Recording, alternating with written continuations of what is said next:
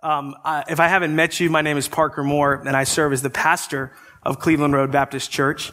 And uh, thirty years ago, I moved to this town and uh, started attending church here by no choice of my own. Uh, I was eleven months old, and so um, I've listened to, to more sermons in this room than any other room in on the planet. And uh, for most of those years, I listened to sermons from the book of Matthew, seven years to be precise. I don't remember many of them because I was a child, but now I have the privilege of preaching through Matthew at our church in Athens. And so I want to invite you, if you haven't done so, to turn to Matthew chapter five. We're going to be looking at one verse today. That is verse four. Matthew chapter five, verse four. Before we look at our text, let me tell you about a paradox. A paradox is a seemingly self-contradictory statement, which is in fact true. So Lightning McQueen is given advice from Doc Hudson in the movie Cars, and that advice is, you have to turn right to go left. The Bible is full of paradoxes. Matthew ten thirty-nine says, whoever finds his life will lose it, and whoever loses his life for my sake will find it. Matthew twenty sixteen says, the last shall be first, and the first shall be last. Uh, even the verse preceding the one we're going to look at today, we see that the path to godly wealth comes through spiritual bankruptcy. Matthew five three, blessed are the poor in spirit, for theirs is the kingdom of heaven. Uh, now we're in Matthew chapter five, verse four. Jesus has just started his earthly ministry, and he is preaching on a hillside by the Sea of Galilee. This is what most consider the most famous sermon ever preached. And from Matthew five through seven, we get the Sermon on the Mount. But what we get in the first twelve verses are what's called the Beatitudes, the Beatitudes. And the word Beatitudes simply means blessings, blessings. And they come as a result of kingdom living. I want to point out at the outset that it is so important as we read the Beatitudes and as we study our passage today, Uh, that we don't look at these Beatitudes as a means of attaining righteousness. In other words, don't try and do these things in order to earn God's favor. Uh, these eight blessings are promises to the people of God. But not only are they promises, they are also descriptors of members of Christ's kingdom. And each of these descriptions, they come uh, with how to live, and they promise true happiness. That's what the word blessed means in Matthew five. Uh, literally translated, it means happy, happy. So our text this morning is verse four. Blessed are those who mourn. Or to translate it literally, happy, happy are those who mourn. And so we see another biblical paradox. Happy are the sad. Matthew five four. Blessed are those who mourn, for they shall be comforted. At the outset, I want us to acknowledge the radical idea of valuing and embracing sorrow. In many ways, it is contradictory to conventional wisdom. Isn't it true that we live in a society that does everything in its power to eradicate sorrow and to encourage thrill or fun? Uh, we think of enjoyment in many ways as the end goal of what the world can offer its citizens. We see this especially among the younger generation. Sometimes we present an idea, and the response we get is, well, will it be fun? Uh, we tell our children, put your jackets on, we're going outside, and they ask, is where we're going fun? Even in the church, we have decided to attract people under the pretense of fun. We tell people all the time at Cleveland Road, come to Thursday night Bible studies. It will be fun. Uh, commercials are an endorsement for fun. Did you know that the word muse, literally translated, means to think or create or inspire? Yet society's attempts of fun are a muse, or to be without thinking or creation, uh, amusement parks. That is the intentional attempt of society to remove sorrow and to increase thrill. Don't think, just enjoy. How about cruises? I love cruises. But isn't it true that when you get to your departure port, everybody is, is pale? They have their Hawaiian shirt on, they've got their cargo shorts, they're smiling, and they're anticipating the fun that they're about to have. You see the joy on people's faces as they can finally escape reality, because what comes with reality is often sorrow. Uh, you hear it every morning as you wake up on a cruise ship. This is your cruise director. We hope you have a fun day today. And some patrons on cruise ships drown out their sorrow through alcohol or gambling. Uh, I tend to do this through karaoke and endless buffets. But however you choose to do this, cruises are meant to increase your fun. If you've been on a cruise, you know that when you get off the ship, you will never see a more miserable group of people than those that have to go back to reality. They are more tan, they have put on a few pounds, but they are depressed. And they're depressed because they have to go back to their jobs and their families and reality. And what comes with reality?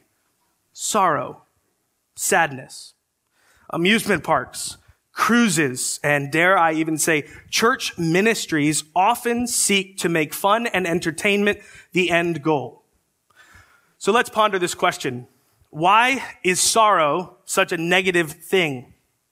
Why do we use the phrase, drown out your sorrows, as if it needs to be eradicated?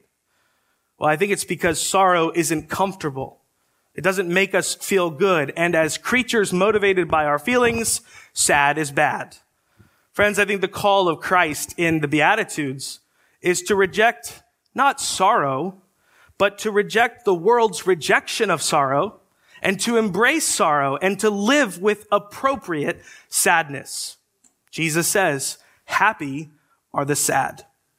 Now, this word happy isn't referring to a, a temporal or trivial happiness, like getting on a cruise ship or riding a roller coaster. This is this is referring to a lasting happiness, what some might call joy. Uh, Jesus says one of the keys to happiness is receiving and embracing sadness. Now, I want to be clear. Uh, I'm not saying that fun or excitement or laughter or thrill are inherently bad things. Ecclesiastes five nineteen says this: everyone also to whom God has given wealth and possessions and power is to enjoy them and to accept them and to accept his lot and rejoice in his toil. This is a gift of God. So I'm not saying that enjoyment equals sin. What I am saying, and what I think Jesus is saying here, is that embracing sorrow is good, and the exclusive pursuit of that which numbs or eradicates sorrow may not be the course that Christians are called to walk. So my challenge to us today is, is simply this: embrace sorrow, embrace sadness. Uh, in fact, this idea of embracing sorrow is seen elsewhere in Scripture. Uh, did you know that James four nine says this? Be wretched and mourn and weep. Let your laughter be turned to mourning and joy to gloom. Or Luke chapter six verse twenty-five says, woe to those of you who laugh now, for you shall mourn and weep. Ecclesiastes tells us that there is a time for everything, a time to weep and a time to laugh, a time to mourn and a time to dance. So I want to suggest that maybe we've missed it as a society. Maybe I've missed it as a pastor, and maybe we've missed it as the church universal.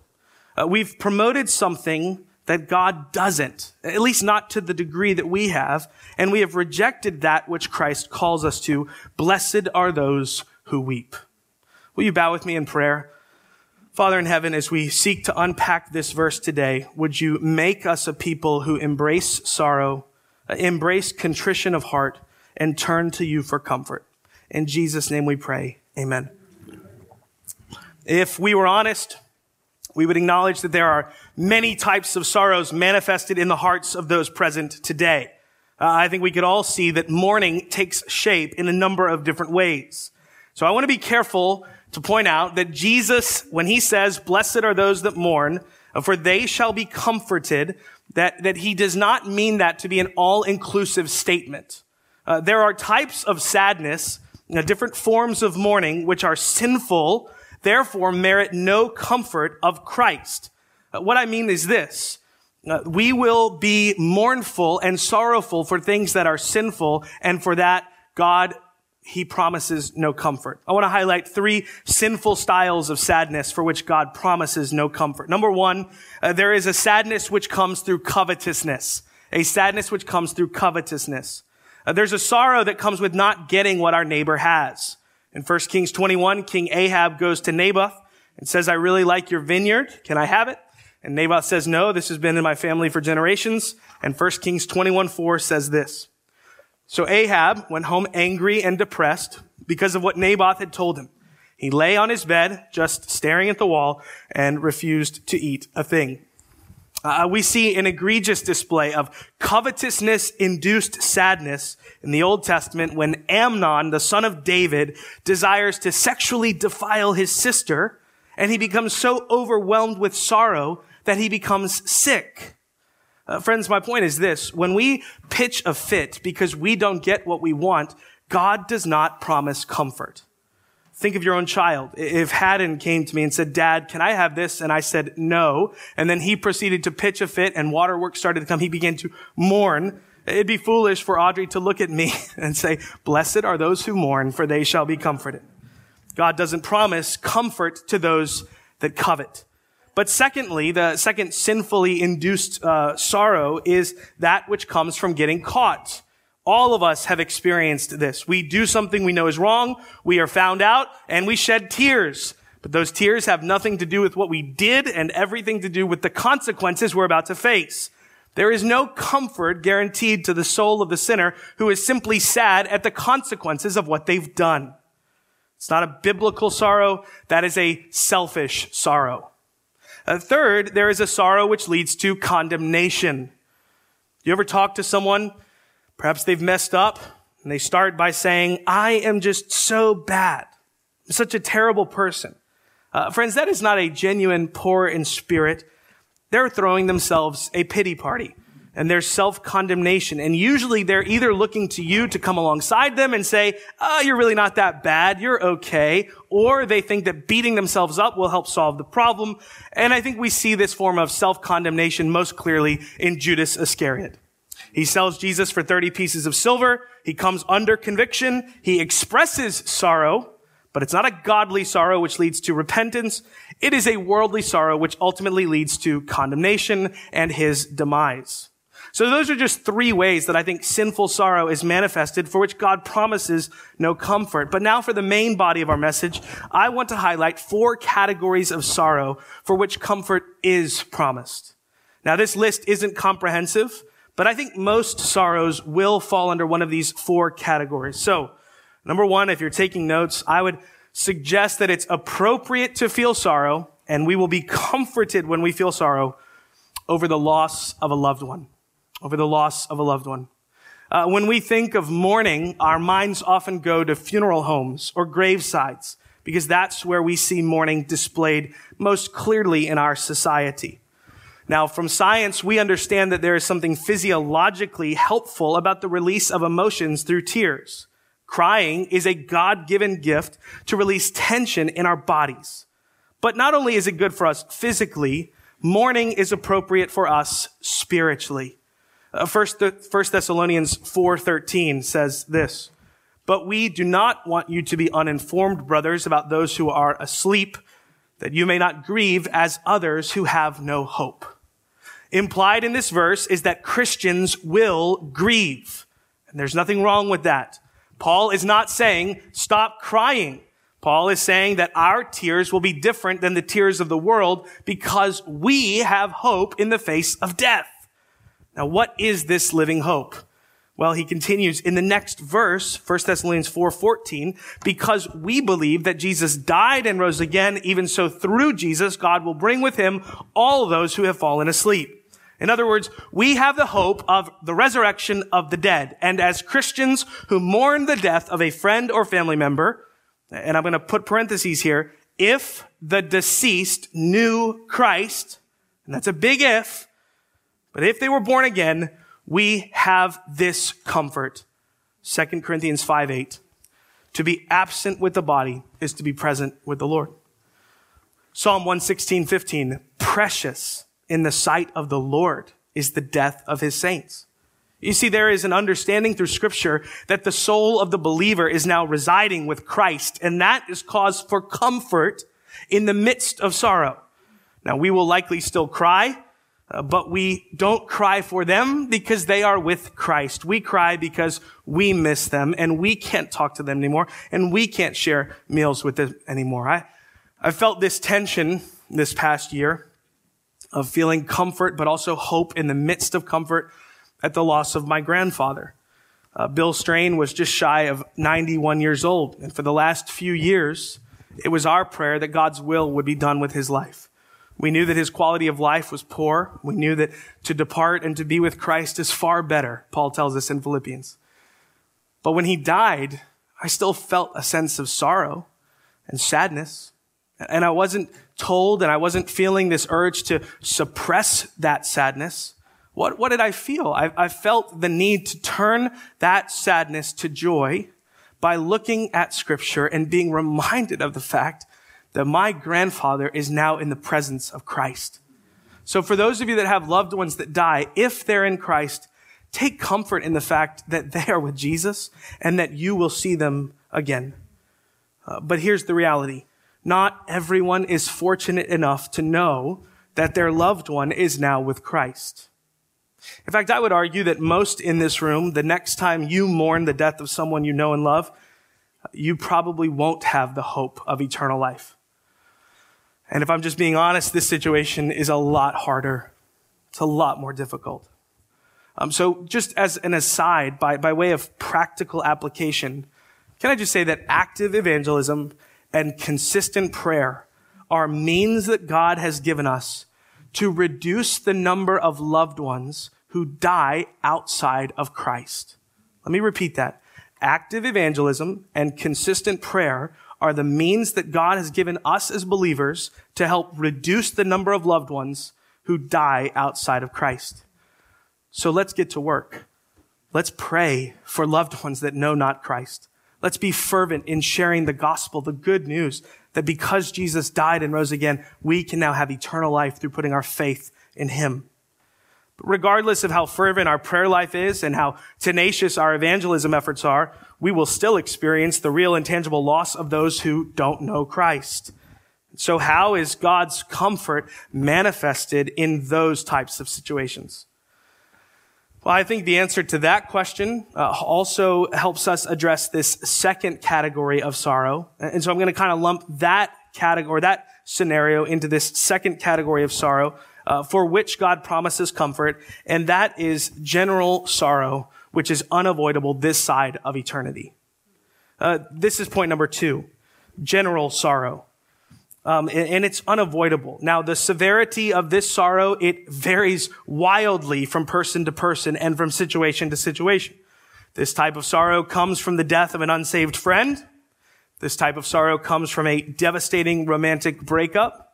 Uh, general sadness comes from not getting into the school you desired or getting the job you thought you needed.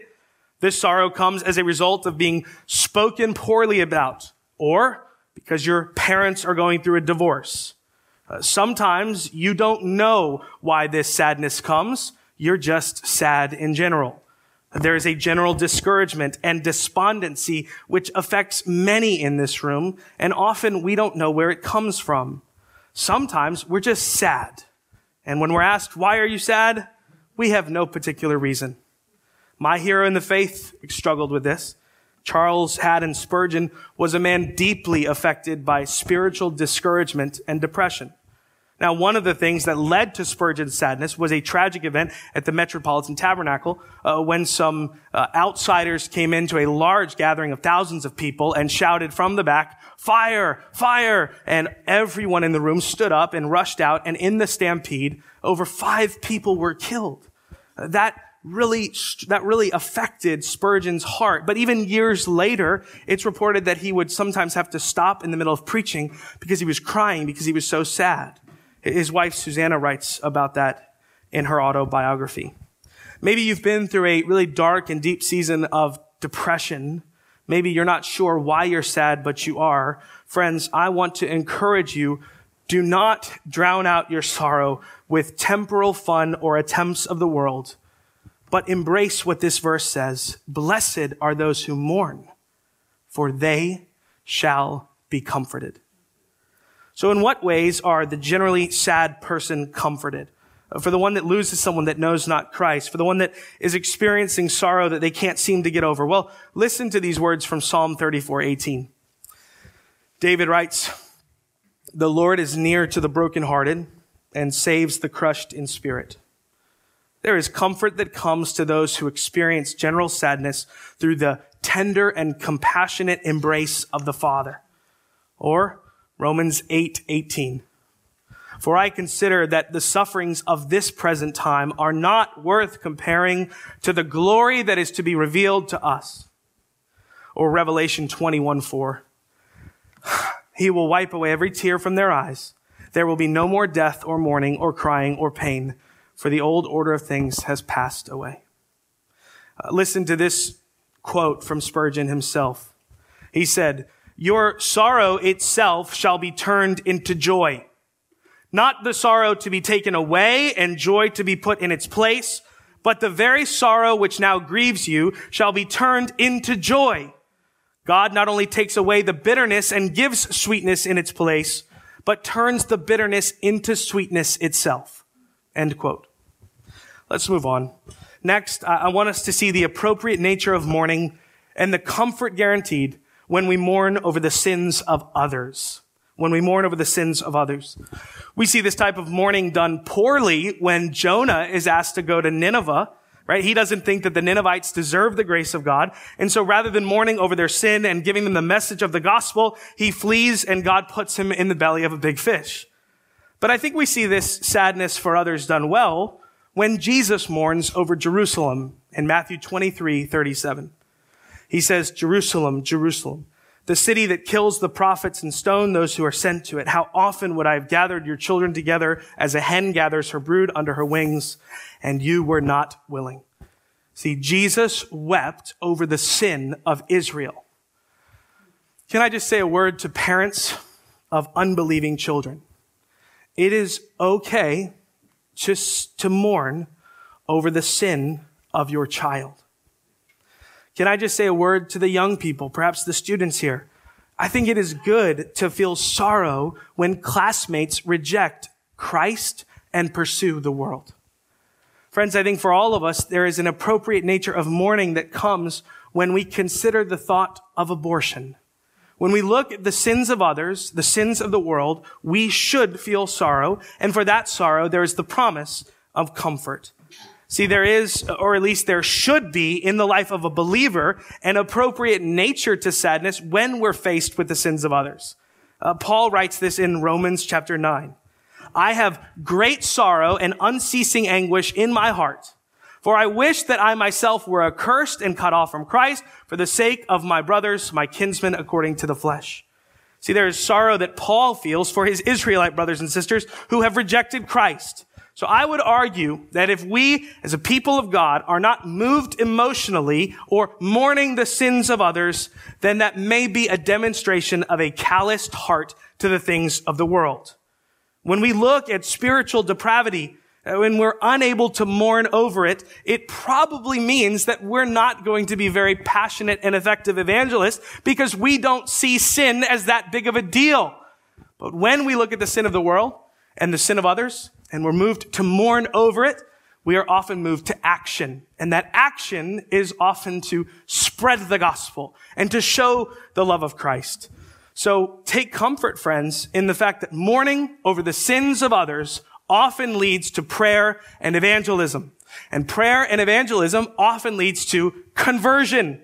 That is one of the ways God comforts those who mourn. But I think we would also be helped by the words of Revelation twenty-one five. Which says, "And he who was seated on the throne says, Behold, I am making all things new." Also, he said, "Write this down, for these words are trustworthy and true." So, friends, take comfort in the fact that an all-sovereign God is using every action, good and evil, every bitter thought, every tragedy even, and redeeming it for his glory and for our good. I think the sovereignty of God produces comfort in the heart of the believer that mourns over the sins of others. Let's move on to our fourth and final point, what I believe to be the primary application of this text. It is appropriate, dare I say, necessary, to mourn over our own sin. We've highlighted the need to be heartbroken over the sins of others, but what about us? Uh, I have to pause here, because we're going to spend the rest of our sermon talking about something that centers on the believer's approach to sin and to the unbeliever. I think there's a danger in hearing a message over sin and thinking, if I just become sorry enough, or if I just weep enough, or if I do enough, then God will be pleased with me. Let me explain that all of us, without exception, are infected with something called sin. This is an offense against God which separates us from God. And because of our sin, Romans six tells us that the wages of that sin is death. And so as sinful creatures made in the image of God who have spurned his name and turned away from his will, we are now at enmity with God. And there is nothing, the Bible tells us, that there is nothing we can do to earn favor with him. Isaiah sixty-four tells us that all of our righteous deeds are as filthy rags in the eyes of Christ. So what are we left with? Well, we're left with the gospel message that God loved sinners enough to make a way of reconciliation by not telling his creatures, do enough, and weep enough, and pay enough, and do penance. But he said, I will do everything needed to reconcile sinners to myself by sending my only begotten son to take the place of ruined sinners. That's what we see in the gospel, that Jesus Christ, God incarnate, came to earth to bear on his body, in his flesh, the sins of those who would trust in him. And on the cross, that wrath, the death that we deserve, was poured out upon the spotless Son of God. And so we read in Second Corinthians five twenty-one that he made him who knew no sin to be sin for us, so that, you got to catch this, we might be the righteousness of God. Doesn't come through mourning. Doesn't come through being pious. It comes through Christ. And the invitation to all who are outside Christ, who are unbelievers, is to repent. That means to turn away from sin and turn to Jesus, and to believe that what was done on the cross, what was done three days later through the resurrection, is enough to save us from our sins. Now when God looks at us, he no longer sees us in our sin, but he sees us through the lens of his spotless son, Jesus, so that we who were once far off have been brought near. If you're here today and you don't know that message to be have a saving, effectual presence in your life, Then, then I would say, mourn not and run to Christ. But for those of us who are believers, here is the call. Blessed are those who mourn over our sin, for we shall be comforted. Uh, sin has this uncanny ability to harden our hearts, doesn't it? And the further we get into sin, the tougher our consciences become, and the less inclined to sorrow over sin we become. Not only that, but sin makes us stupid. It tells us lies, and it promises things that it can and will never deliver. Sin makes us reckless in that we start to pursue that which is contrary to what God says is best for us. Sin makes us foolish in that we start to prioritize things in life that God says are not worth it, like recognition and academics and finances. They, instead of Christ, start to become our chief goal when sin takes over. Not only that, but not only does sin make us stupid, but it also makes us selfish, right? Everything we do in the heat of the moment of sin happens for our own pleasure and our own good. So, North Shore Baptist Church, do you see your sin? And do you mourn over it? I'll tell you, what happens often as we grow to look like Christ, we actually start to see our sin more than ever. Here's another paradox for you. The most holy people most clearly see their own sin. In fact, it's often, uh, it, it, it's, it's often those of us who write sin off as no big deal who end up suppressing our sin so that we never actually mourn over it. Sometimes we tell ourselves that sin is okay because we're not as bad as the people we know. Sometimes we tell ourselves that sin's okay because we have Jesus and we sin so that grace may abound. Sometimes we suppress our own sin because we just don't want to acknowledge it. It's just too much for us to bear if we took an honest look in the mirror and looked at our own lives in accordance with Scripture. Some of us have convinced ourselves that acknowledging our sin would cause more problems than just ignoring it. Friends, it is a dangerous place to be when we think lightly of our sin. And as believers, there has to be an honest confrontation with sin every day. It is the call of Jesus to mourn over our sin, but we'll never start to do that unless we start to acknowledge it. So, church, answer these questions. Do we mourn over our sin? When was the last time we thought about our sin and had our emotions moved to sorrow? Um, we cry a lot, don't we? At least I do. I cry at movies. I cry when my favorite sports teams wins a championship. But I'll be honest, I don't often cry over my own sin. Does that mean that my sin isn't there? Absolutely not. I think I just don't view it properly. Perhaps I'm doing something wrong, because the call of Jesus is, blessed are those who mourn. Blessed are the broken. Blessed are those who see their sin and want nothing to do with it and experience sadness because they know that it separates them from God.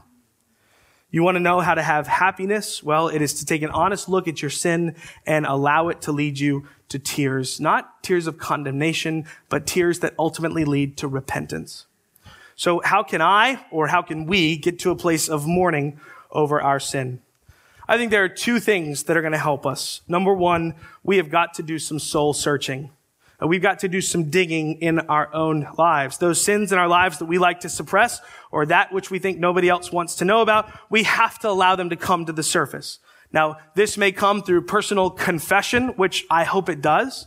Uh, this may come through you getting caught, which will happen, right? Nothing goes unseen in the eyes of the Lord. But I think one practical way that we as Christians can do this is by pulling a brother, uh, a trusted brother or sister aside and saying, hey, what What sin, and this takes a dose of humility, what sins do you see in my life that you think the Lord needs to work on me in? And then as they start to talk, your pride is going to be like this, but you don't understand. But as we hear what they say, and as the Spirit speaks through them, and as we start to see our sin more clearly, then we will be more apt to have sorrow over it. So do some soul searching. Go to a brother or sister and find out ways in which you are consistently falling short of the glory of God. And then secondly, the way we do this, I think, is we become more aware of the holiness of God. Right? In many ways, we have turned God into a better version of ourselves. And so in our minds, to him, sin is, it's merely distasteful. It's just like, oh, yeah, not the best, but I can deal with it. The Bible describes God as completely set apart and completely blameless and completely holy, so that sin is not merely distasteful. Sin is repulsive in every way. Habakkuk tells us that God cannot even be in the presence of sin. So the stench of sin to God, it, it, it makes him vomit, right? The thought of sin to God makes him angry. And what's true is that those of us with sin in our lives, when we don't confess it and when we don't mourn over it, there creates this chasm between us and the Lord. Now, we're not talking about a salvific chasm here, which can be bridged only by the blood of Jesus. We're talking about a daily closeness that we don't feel with God when sin reigns supreme in our lives. Because when God cannot be in the presence of sin, and then we embrace sin as a way of life, and we don't mourn over it, and we don't repent of it, then God can have nothing to do with us. He doesn't, he, like, it's, it's not that he doesn't want to, he can't. He is holy. And so I think when we grasp the fact that God is infinitely holy and wholly set apart from us, we start to mourn over our sin more regularly. We start to see, oh my God, that which I have embraced and loved is actually a cause of, of disturbance in the closeness that I feel with the Lord. So the, the promise is this: blessed are those who mourn, for they shall be comforted. My fourth and final point is mourn over your own sin. But I don't want to end there. I, I want to remind us of the promise that comes with mourning of our own sin. And that is what? They shall be comforted. They shall be comforted. King David does something very stupid. He seduces and sleeps with a woman that is not his wife. You remember this story? He impregnates her out of wedlock, and then he tries to cover it up by lying and then ultimately murdering her husband. And while he is suppressing his sin, God leads Nathan, a prophet, to come to David and to tell David a story about a wealthy man who had a huge flock, who went to a neighbor who was poor, and he took his only little precious ewe lamb. And David is enraged with anger, and he says, that man deserves to be put to death. And Nathan says, you are that man. David's sin is before him clearly, and he goes on to write Psalm fifty-one. Friends, if you're wondering, how can I mourn over my sin? Psalm fifty-one gives us the model. I would invite you to turn there, actually. Psalm fifty-one, as, as we read the words of David as he mourns over his own sin. He begins in verse one. Have mercy on me, O God, according to your steadfast love. According to your abundant mercy, blot out my transgressions. Wash me thoroughly from my iniquity and cleanse me from my sin.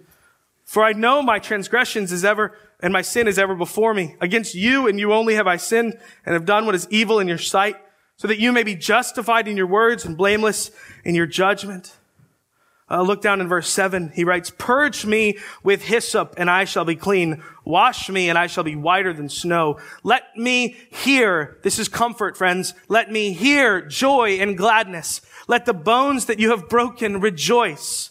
Hide your face from my sins. Blot out all my iniquities. Create in me a clean heart, O God, and renew a right spirit within me. Friends, here's a call for comfort. Cast me not away from your presence, and take not your Holy Spirit from me, but restore to me the joy of your salvation, and uphold with me, uphold me with a willing spirit. Friends, that is the model for those of us that mourn over our sin. So I want to conclude with this. As we mourn over our sin, let us not turn to things which will satisfy us temporarily. But as we mourn over our sin, let us turn to God. And in turning to God, we will find two realities. The first is this, and this is more objective. God has dealt with our sin totally and finally at the cross. When we turn to God in the midst of mourning, we are reminded of Romans five eight, that at just the right time, Christ died for the ungodly. When we turn to God in the midst of our sin and we mourn over it, we are met with the overwhelming reality that God no longer holds our sin against us, but has now forgiven us in Christ. That is the objective reality. But even when we stare objective realities in the face, we still feel that sorrow and we still long for comfort. So then we come to the other side of comfort, which is promised as we turn to God. And that comes through God welcoming us back into his presence through closeness and communion with him. Uh, we see this in the prodigal son. He goes out, he squanders everything he has. He comes to the end of his self. He is, he is sitting with pigs eating the mire, and he realizes, I am objectively a son of a king, but I don't feel that right now. What would happen if I returned to God in the midst of my sin? And so, the prodigal son goes back, and what he is met with is not resistance or condemnation or, ooh, you stink, go clean yourself up, or, uh, let me think about it. He is met with a father who hikes up his robe, runs after his son, embraces him, and says, where have you been? Right? Where have you been? I- I've been longing for you to come home. Kill the fatted calf. Here, take my ring, take my robe. That is the approach of God when he is approached by sinners who mourn over their sins. He doesn't say, uh, give it a couple weeks. Go clean yourself up. I need to think about this. He says, my son or my daughter, come, come. Your, your sin has been put away objectively. Now come feel the embrace of a father that loves you and cares for you. So we read the words, blessed are those who mourn. Don't suppress that. Embrace it. Turn to God, and he will bring comfort. That's all I got.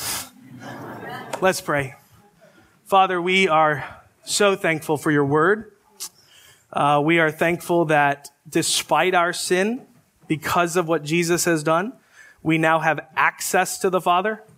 Uh, we thank you, Lord, that your word in Hebrews tells us that we can now draw near to you in times of need because of what Christ has done. So for those of us today newly uh, are freshly aware of our own sin, may we turn to you and may we find comfort both in the cross and in the embrace of a Father. In Jesus' name we pray. Amen.